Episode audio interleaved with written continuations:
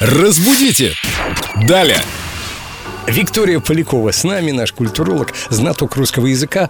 И как мы узнали из одного из наших прошлых выпусков, в русском языке очень много французских слов, толкования которых не требуется. Мы ими пользуемся как нашими родными русскими. Но есть французские слова, которые многим непонятны. И несколько таких слов мы разобрали. А еще вопросы вы присылаете нам на WhatsApp. Там же есть возможность записать аудио вопрос. Предлагаю один из таких послушать. Прислали его на номер 8 911 921 1014. Включите, пожалуйста.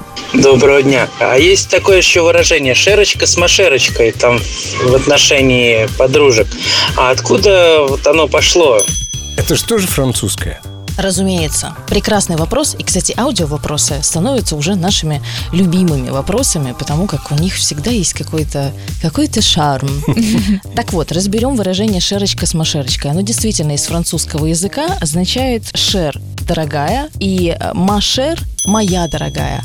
Раньше на дореволюционных курсах девушки, которые в институтах благородных девиц разучивали различные па, и зачастую они танцевали друг с другом, потому как, соответственно, там были только девушки, и они таким образом обращались друг к другу. Сейчас Шерочка с Машерочкой говорят о подружках. Просто девчонки, куда ты пошли? Girls just wanna have fun, как говорится. Ну, можно же сказать это и Ашер, у нее есть дочь, которая написала Ашер Какой неожиданный поворот. Это уже больше к музыкальным историям. То есть, получается, эти девушки танцевали. Одна была Шер, а другая Маше. Да, да, совершенно верно. Это как в боксе есть первый номер, второй номер. Ну, наверное. э, Те, кто обучается, делят.